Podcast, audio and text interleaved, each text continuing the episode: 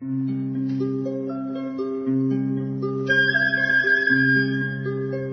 رادیو کودکان دنیا خوش آمدید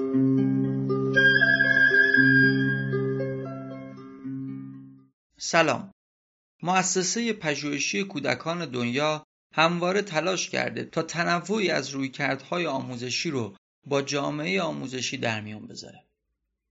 در همین راستا سمینارها و های مختلفی رو سازماندهی کرده که هر کدوم بر روی یکی از الگوهای آموزشی متمرکز بودند.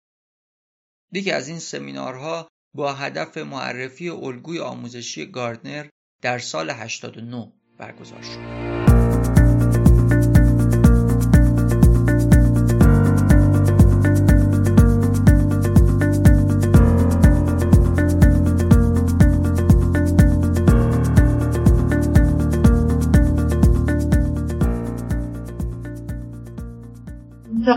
آخر این بخش از جلسه ما سرکار خانم نصر نافعی هستند ایشون در رشته روانشناسی تحصیل کردن مسئول انجمنهای منطقه‌ای مؤسسه پژوهشی کودکان دنیا هستند و شاید اکثریت دوستان شناخته ترین شخصیت براشون باشه.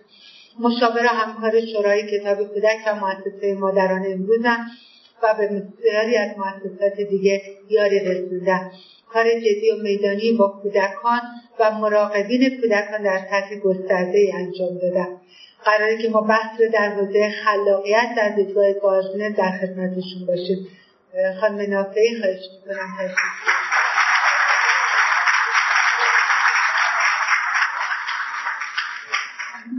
سلام می‌کنم خدمت همه حاضرین.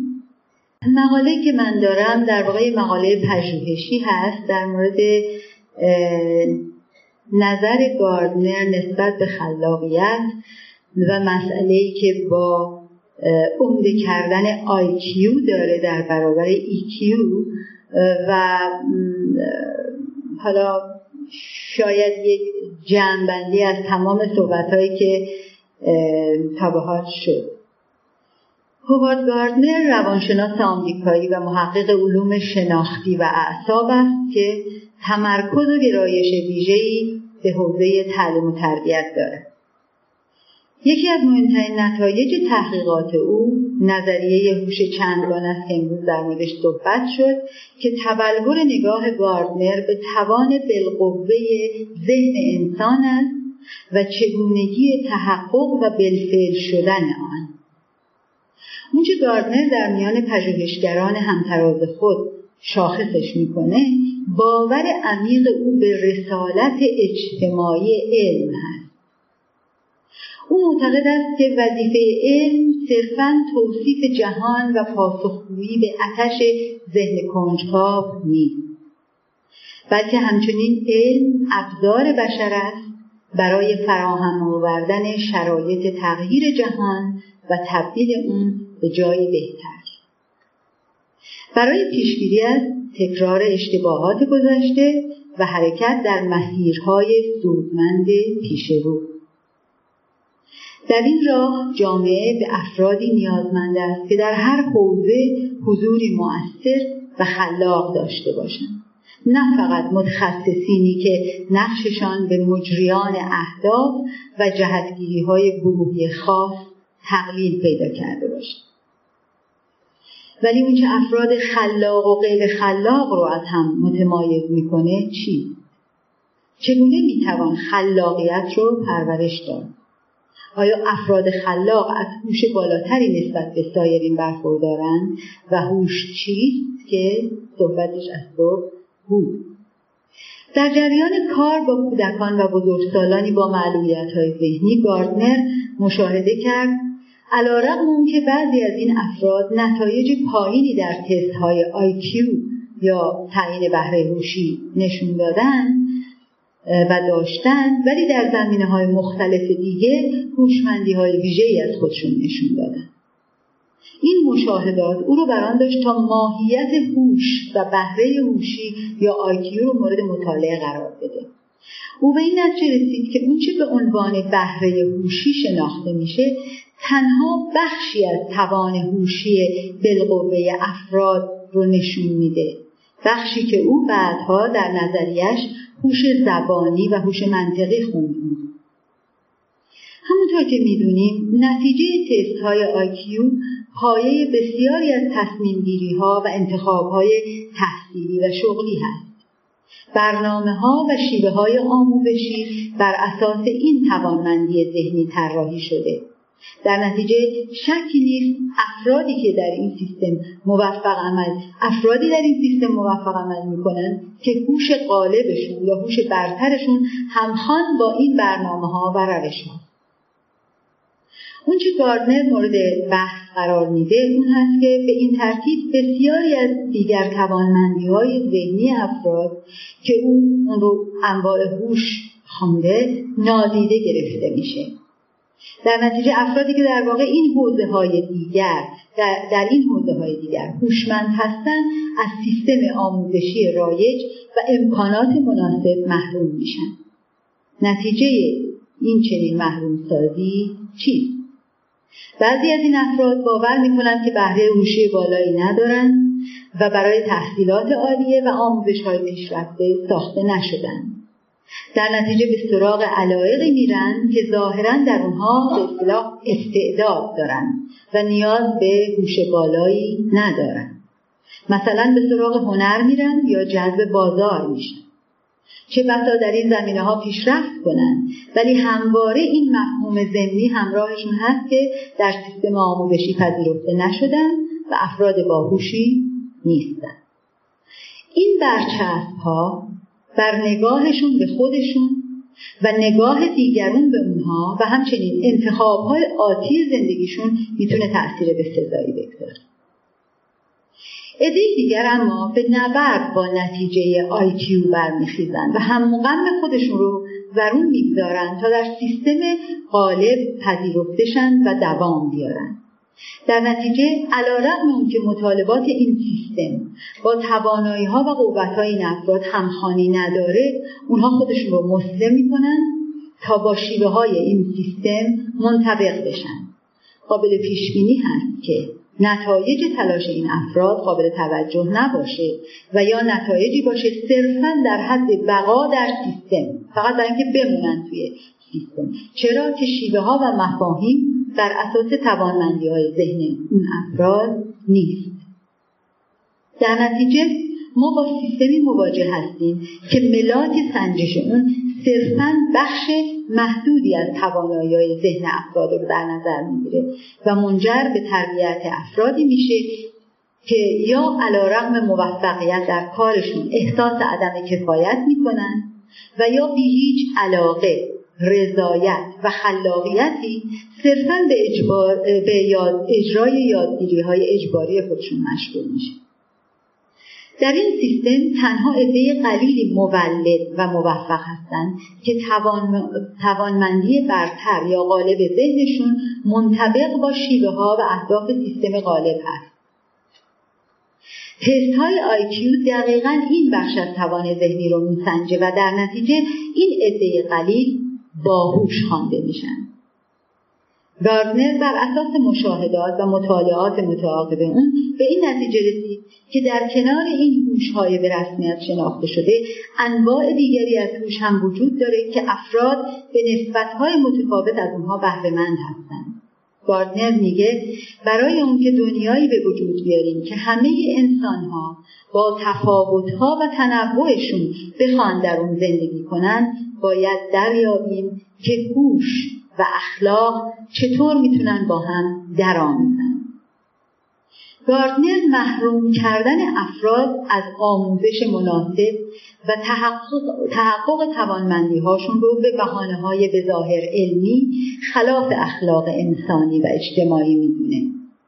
از طرف دیگر گرچه افرادی که توانایی هوشیشون منطبق با انتظارات سیستم غالب هست می‌تونن مدارج علمی رو در این سیستم کسب کنند و مراحل ترقی رو طی کنند ولی بعضی از این افراد خواستها و نیازهای دیگری دارند که در شکل موجود امکان پیگیری و تحقق اون وجود نداره و اونو پیدا نمی‌کنن این افراد از پیگیری تمایلشون منع شده و صرفا در جهت هوش برتر سوق داده میشن. گاردنر معتقده که هوش برتر ابزار فرد هست برای پیگیری و تحقق اونچه می‌خواد در این دنیا انجام بده.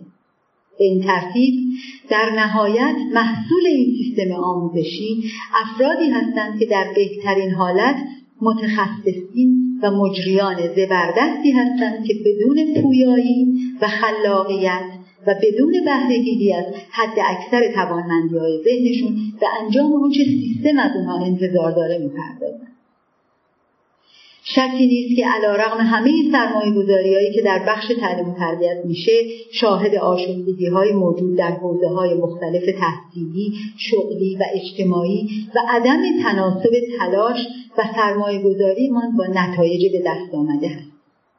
انسانهایی بدون خلاقیت و بدون احساس رضایت و کفایت که سالهای سال در مدارس و دانشگاه ها مشغول تحصیل بودند قربانیان برچسب های تنگ نظرانه و محدودی هستند که به شیوهی به اصطلاح علمی تمامیت ذهنی و توان اونها نادیده گرفته شده. بنابراین گاردنر تعریف سنتی هوش و شیوه های مبتنی بر سنجش آیکیو رو بسیار ناقص و محدود می‌دونه. و نظریه هوش چندگانه رو که نتیجه تحقیقات گسترده و دراز مدت او روی ذهن و شناخت انسان هست مطرح می‌کنه. یعنی در واقع نتیجه تجربیاتی که یک عمر در واقع در زندگی دیده و روش اثر کرده و شروع کرده به خلق هوش‌های یعنی مطرح کردن هوش‌های چندگانه. او هوش رو توانایی فرد در حل مسئله می‌دونه همطور که از هم گفتن آقای رعو که از طریق ساختن تولید و یا آفرینش تجلی می‌کنه و تحت تاثیر شرایط فرهنگی موجود هست. و هوش هر کس ترکیب منحصر به فردی است از گونه های مختلف هوش که او هوش هفتگانه رو به عنوان در واقع هوش متفاوت پیشنهاد می‌کنه که من دیگه از ذکر اون هفت هوش خودداری می‌کنم و اینکه قبلا صحبتش شد. گاردنر معتقده که تمرکز مدارس و فرهنگ غالب بر هوش زبانی و هوش منطقی هست. بسیاری از افرادی که در حوزه های دیگر هوشمندی دارند در مدارس توجه و تشویق کافی دریافت نمی کنند و شیوه های منحصر به فرد تفکر یادگیری و ابزارشون نادیده گرفته میشه. بسیاری از اونها در نهایت برچسب می‌خورن برچسب هایی مثل مشکلات یادگیری بیشفعالی یا عدم تمرکز. این نظریه بیانگر اون هست که هر فرد هوشمندیش رو به شیوه های خاص و متفاوتی از بقیه انسانها متبلور می‌کنه. در شیوهی که میاندیشه با مسائل مواجه میشه و خلاقانه به تولید و آفرینش می‌پردازه. این توانمندی های هوشی برای پرورش و تجلی به محیط و شرایط مناسب نیازمند هستند. و حال سوال این هست که شرایط مساعد کدام است چگونه می‌توان از یکتایی ترکیب هوشی هر فرد بهره برد؟ راههای تحقق این هدف چیست شاید بعد از ظهر توی کارگاه ها بتونیم روی این مسائل فکر کنیم و بهش به یه نتیجه برسیم. طبق این نظریه آموزشگران باید بتوانند دروس و مباحثشون رو به شیوه های متنوعی ارائه کنند. شیوه های مختلفی که می توانند یادگیری موثر را برای هر فرد تسهیل کنند. موضوع هرچه باشد باید دریافت که هر فرد با ویژگی های منحصر به فردش با کدام شیوه و ابزار ارتباط بهتری برقرار می کنند از طریق واژه ها و توضیح و توصیف یا از راه اعداد و منطق یا تصاویر یا موسیقی و ضرباهنگ یا تجربه حرکتی یا تجربه اجتماعی دروننگری و رجوع به تجارب پیشین خود. اصلا قرار نیست از طریق همه شیوه ها به یک فرد آموزش داد. فقط باید این, امکان، این امکانات را در نظر گرفت و سپس مناسبترین و موثرترین شیوه ها را برای هر فرد تشخیص داد. مثلا شاید کودکی در درس خواندن موفق به نظر نیاد. پیش از اون که در مورد توانایی زبان آموزی این فرد قضاوتی کنیم باید عملکرد او در سایر حوزه ها و ارتباط اون با این بخش رو مد نظر قرار بدیم. همین فرد شاید در اجرای یک نمایشنامه خوب عمل بکنه. اجرای نمایشنامه مستلزم ترکیب و به کارگیری چندین گونه هوشه. بیشک اما برای درک و حفظ و اجرای یک متن توان خواندن لازمه پس اگه می‌تونه متن رو اجرا کنه تونسته اون رو بخونه و درک کنه. ولی از اونجا که هوش برتر هوش برتر این فرد هوش زبانیش نیست اگه به شیوه مستقیم زبانی مثلا امتحان روخونی از اون بگیرن و یادگیری او اینجوری سنجیده بشه او حتی نمی‌تونه اونجوری که یاد گرفته نشون بده. ولی اگر از طرق دیگر که از هوشمندی های او بهره می‌گیره مورد سنجش واقعشه نه تنها یادگیریش رو بروز میده بلکه می‌تونه اون رو خلاقانه حتی به کار بگیره. و مگر نه که یکی از اهداف آموزش ابزارمند کردن افراد برای تحقق توانمندی هاشونه حال هدف ما چیست نمره بالا در درس روحانی یا یادگیری زبان و سواد. به این ترتیب اگر مطابق هوشمندی افراد به اونها آموزش داده شه و یادگیری اونها بررسی بشه نه فقط دانش مورد نظر منتقل خواهد شد بلکه فضا برای استفاده خلاقانه از اون دانش هم مهیا میشه که به خیلی رسا و جامع آقای دکتر روف در مورد این موضوعات توضیح دادن. غرض از این تعریف اون نیست که حل یک مسئله توسط همه کس یا حل همه مسائل توسط یک نفر. هر کس مطابق با ترکیب هوشی خود به حل مسائل متفاوتی می‌پردازه و اونها رو به شیوه های ویژه خود حل می‌کنه.